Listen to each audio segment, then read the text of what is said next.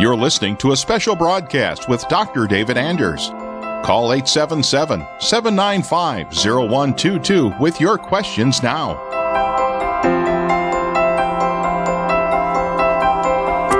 Thanks for staying with us here on the Real Presence Radio Network as we continue our special broadcast with special guest Dr. David Anders. He's the host of Call to Communion here weekdays from 1 to 2 p.m. Central right here on Real Presence Radio. Dr. Anders, thanks for being with us this afternoon. Hey, Brandon, great to be here. Thanks for having me. Yeah, we're having a great time.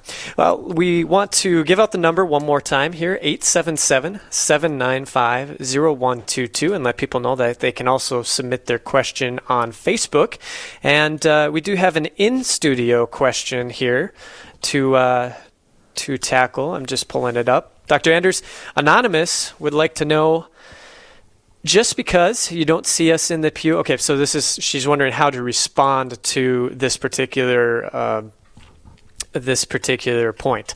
Uh, so just because you don't see us in the pew every Sunday doesn't mean we aren't a good person. So how would you respond to somebody who says just because I don't go to church every Sunday that doesn't mean I'm not a good person or have morals? Yeah. So uh, now, obviously, h- how I respond to a question like this in dogmatic theology, I can give you kind of some precise definitions and, and answers that are cogent and that are correct. You don't always, if you're dealing with someone who's antagonistic like this, because that's kind of an antagonistic question, right? It kind of puts you on the defensive. Um, pastorally, I wouldn't always give what I'm getting ready to tell you. I wouldn't. I wouldn't lead with this, you know, with somebody. I'm. I'm, I'm going to start by trying to build friendship right? So whenever you're dialoguing with a non-Catholic and you're, you're really trying to evangelize, um, you have to give them a reason to want to believe what you say, right? You want to you want to be Christ to them. You want to love them. You want to be present to them, accompany them. And I've had people in my life that I, you know, I was friends with for years and years and years before I had an opportunity to share why I was Catholic and why it was important to me. So I'm not going to lead with. Uh, you know, kind of beating him over the head with a catechism necessarily. Um, but here's the true answer, right? So, you know, first of all, I would like to say, well, how do you know you're good? Hmm. How do you know you're good? Like, what do you mean by that? What do you mean by I'm good? Okay. A lot of times, what people mean is they say, well, I'm nice. And nice is good. Nice is nice. Nice is all right. But but there's a lot more to good than nice, you know. Um, and in fact, you can you can be awful good and not be all that nice.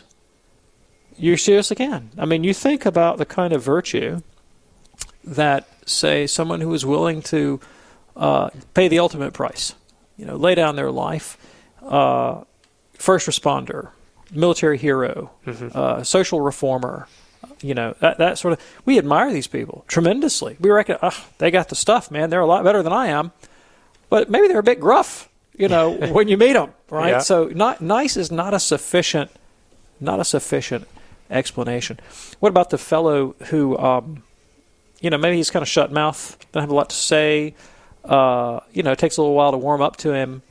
Um, but uh, unbeknownst to you, maybe he has just uh, the heroic gift of chastity and fidelity to his wife. Hmm.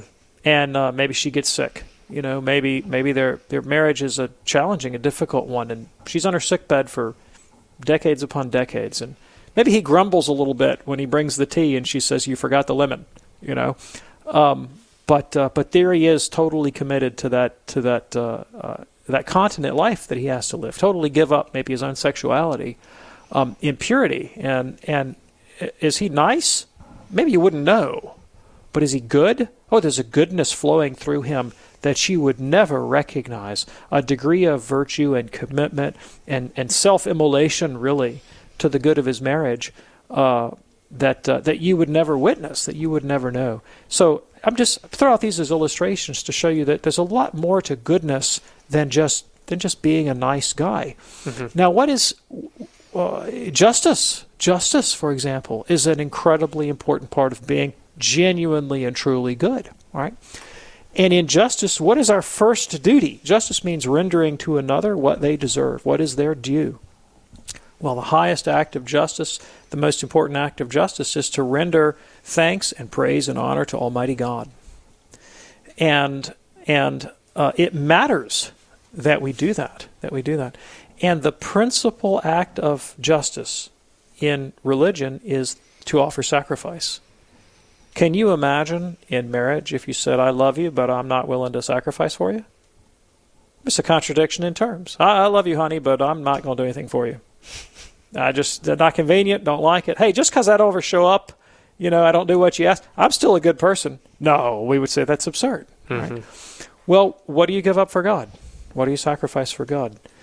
And here's the thing we, we can't really make God sacrifices that are adequate to His glory. We owe everything to God our lives, our being, everything.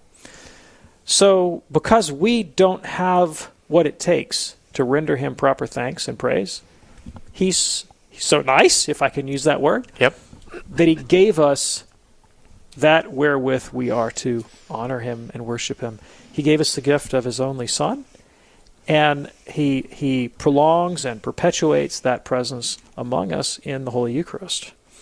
And above all, above all, the Mass, the Eucharist, is a sacrifice, a sacrifice that we render to God that's that's worthy of His majesty, the infinite merits of Christ our Lord, offered on the altar of the Holy Mass in reparation for the sins of the world. Now, you know, if you're not a Catholic, you've not thought about justice, you haven't thought about the virtue of religion, you haven't thought about the duty to worship God, this argument won't seem very compelling.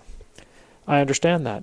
So, part of the good of becoming Catholic, and maybe just taking on authority, what at first doesn't make a lot of sense to you, is gradually coming to understand a deeper, far more robust idea of what justice entails and what worship entails. And then one who begins to live this life of corporate worship that we call the Mass and living a sacrificial life of rendering honor and praise to God. It, if, if one does so with intention, with, with deliberation, with charity and faith, the, the transformative effect on your personality is such that you will genuinely become that good person in a far more deep and robust sense than ever you would have known before, mm-hmm. right? Because your life will take on a contemplative dimension, and in, in contemplation really is just is just beholding in awe and wonder some object that has value that's worthy of that kind of consideration, right? Uh, the lover who gazes in an unbroken gaze of fascination upon his lover has something of the contemplative about his person or her person in that moment.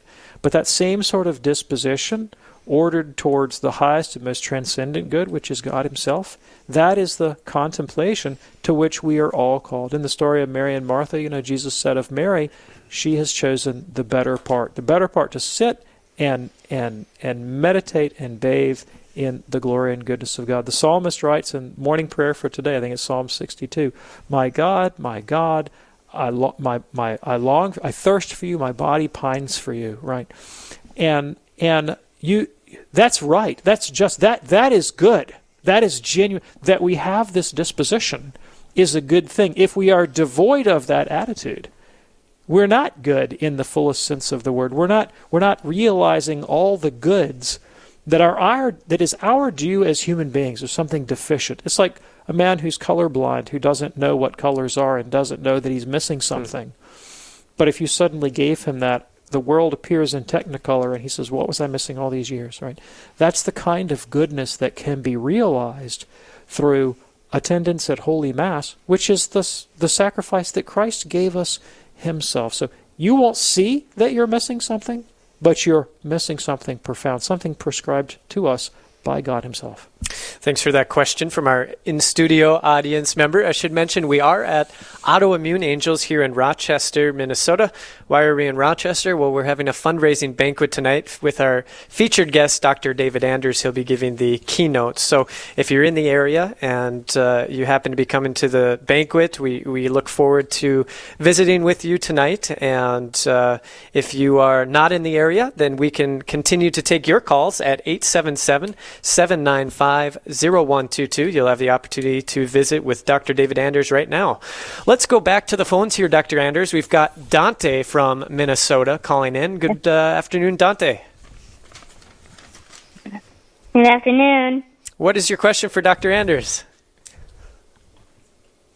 Yesterday, I watched a video called The Veil Removed, and I'm wondering what in what point during the Mass do the angels and saints come down from heaven?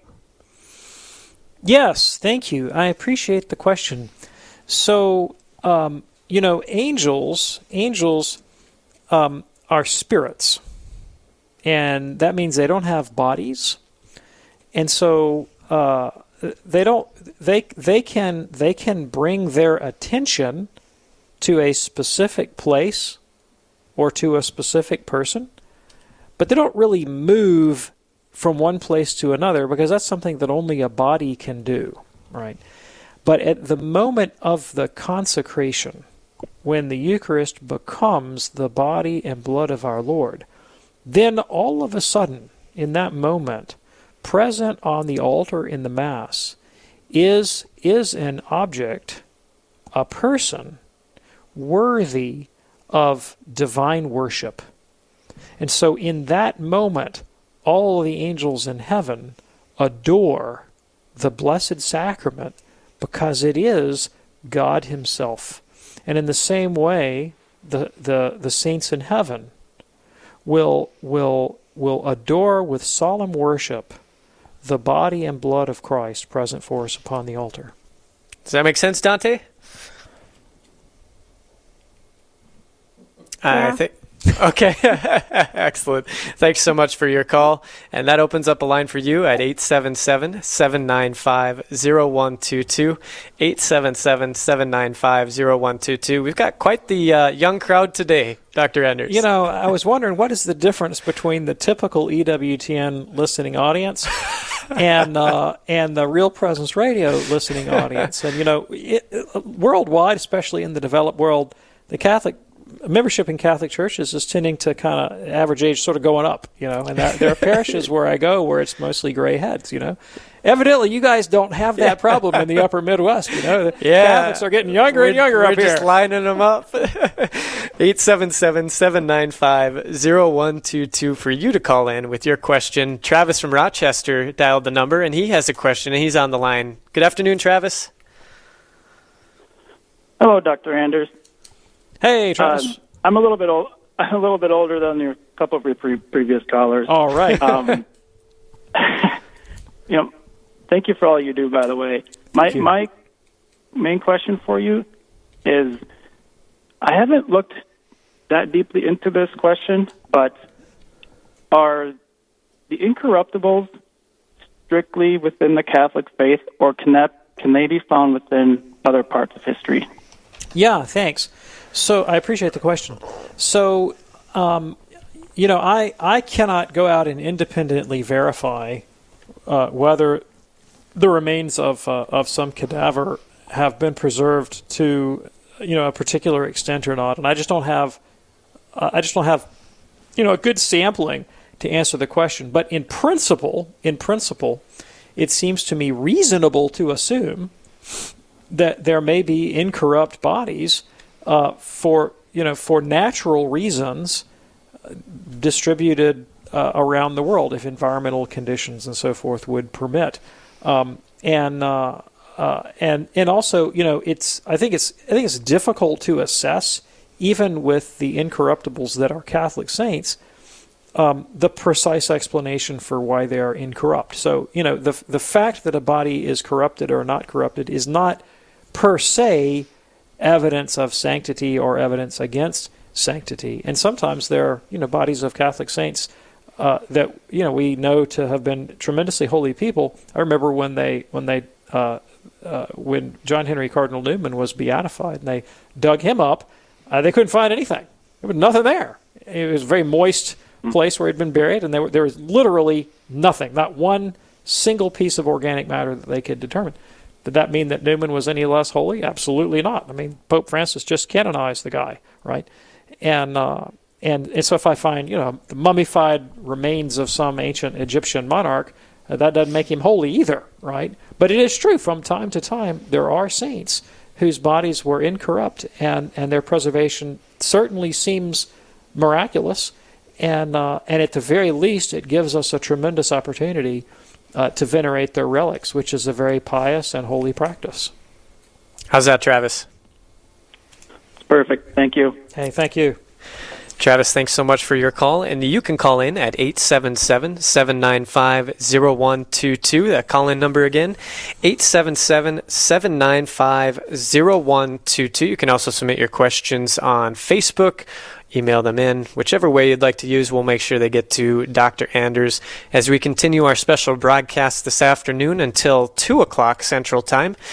877 795 0122. While we wait to get our next caller screened here, Dr. Anders, we uh, mentioned that we're coming live from Autoimmune Angels in Rochester, which uh, focuses on, um, let, us call it holistic health.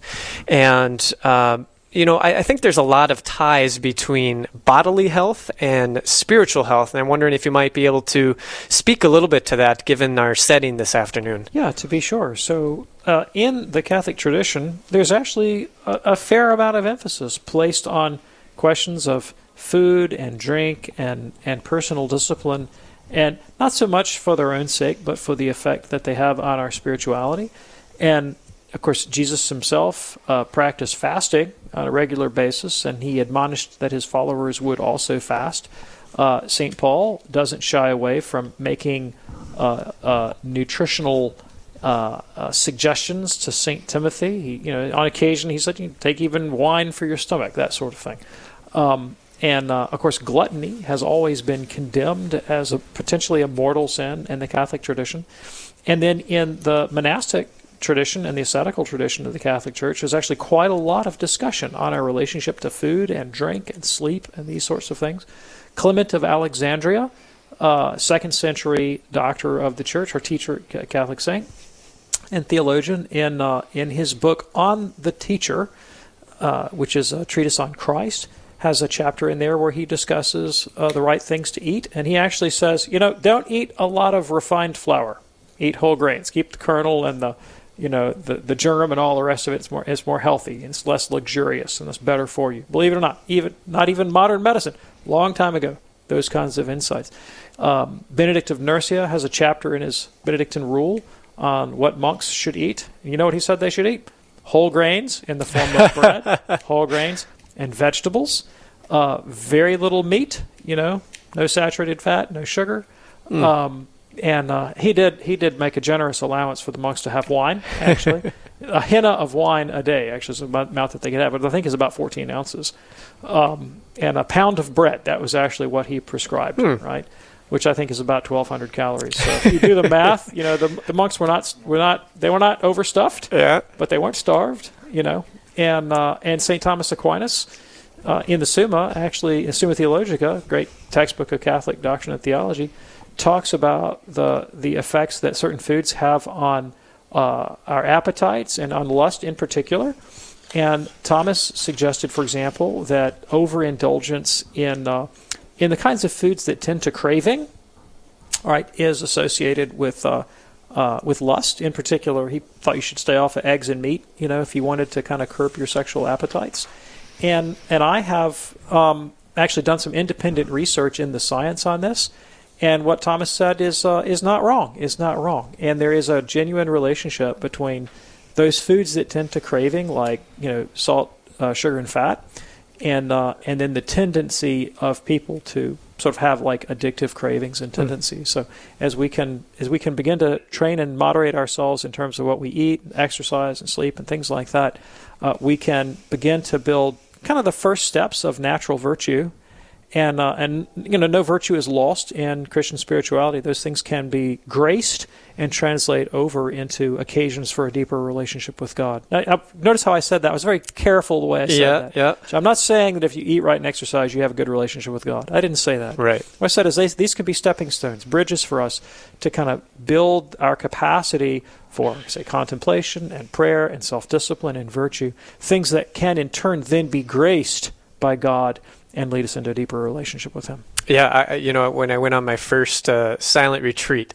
uh, the uh, the uh, the director of the retreat said, now you may be tempted to want to fast and pray always, but make sure you eat plenty and get enough sleep uh, because you want to be in a position to receive what the Lord is going to give you. And if you don't have the nourishment of, of sleep and, and the nourishment of food, it might be a little difficult for you. Plenty, but not too much. Yes. Let's go back to the phones here, Dr. Anders. We've got Bernadette from Fargo on the line calling in with a question. Good afternoon, Bernadette. Hello. What's your question for Dr. Anders?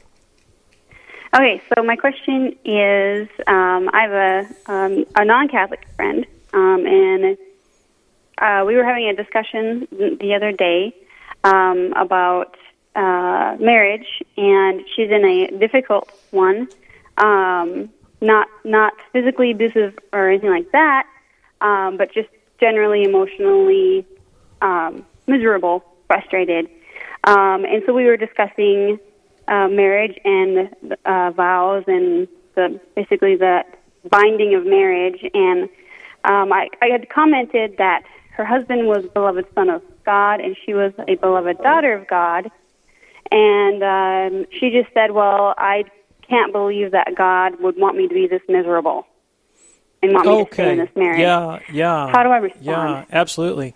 Okay, so you know, I, I am. I, of course, I'm in no position to assess the question of the validity of their marriage. I, I have no, I can't have an opinion on that one way or another.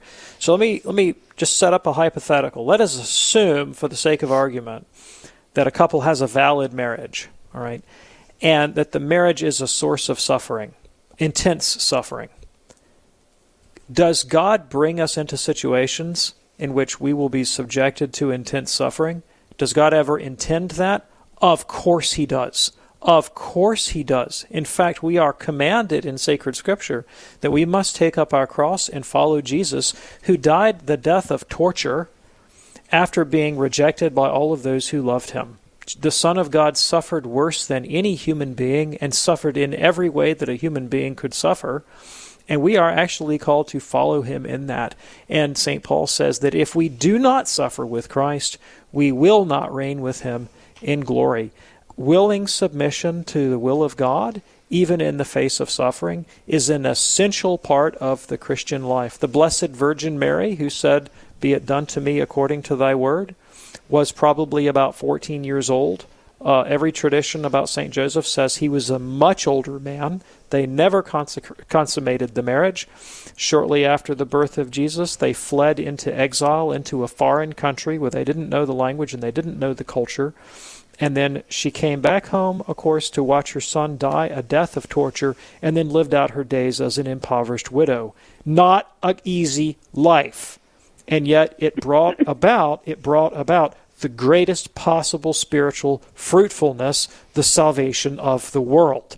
And that's the that is our attitude and disposition towards suffering. We have to say with Mary, be it done to me according to thy word.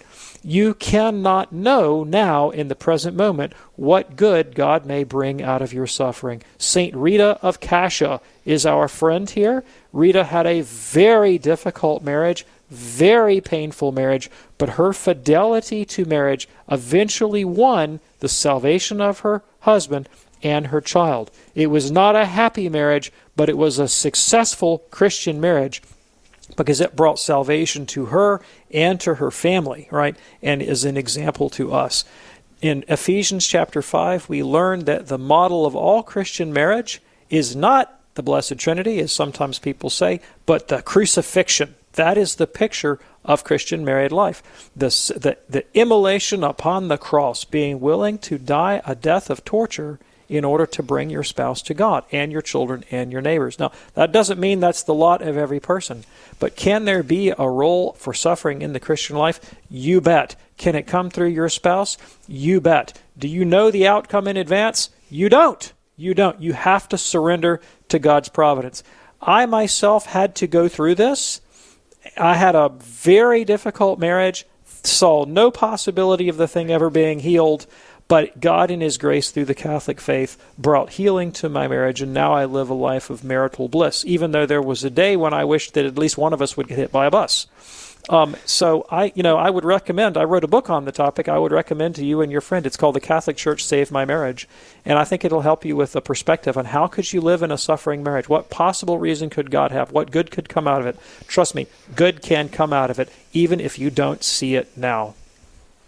Bernadette, thanks for your call, and that should wrap up today's special broadcast. Dr. Anders, it's been a pleasure. Thanks for hey, being thanks, on. Brandon. Glad to be here. Yeah, we've had a great time. We obviously, again, looking forward to our banquet tonight in Rochester. Thanks again to Autoimmune Angels as well for hosting us both this morning for Real Presence Live, this afternoon for our special broadcast. We very much uh, appreciate it and want to thank Debbie O'Meara for that. So that's all we have coming for you this afternoon. We are bringing you back to regular programming, open line with Father Larry Richards is coming up today, so be sure to stay tuned for that.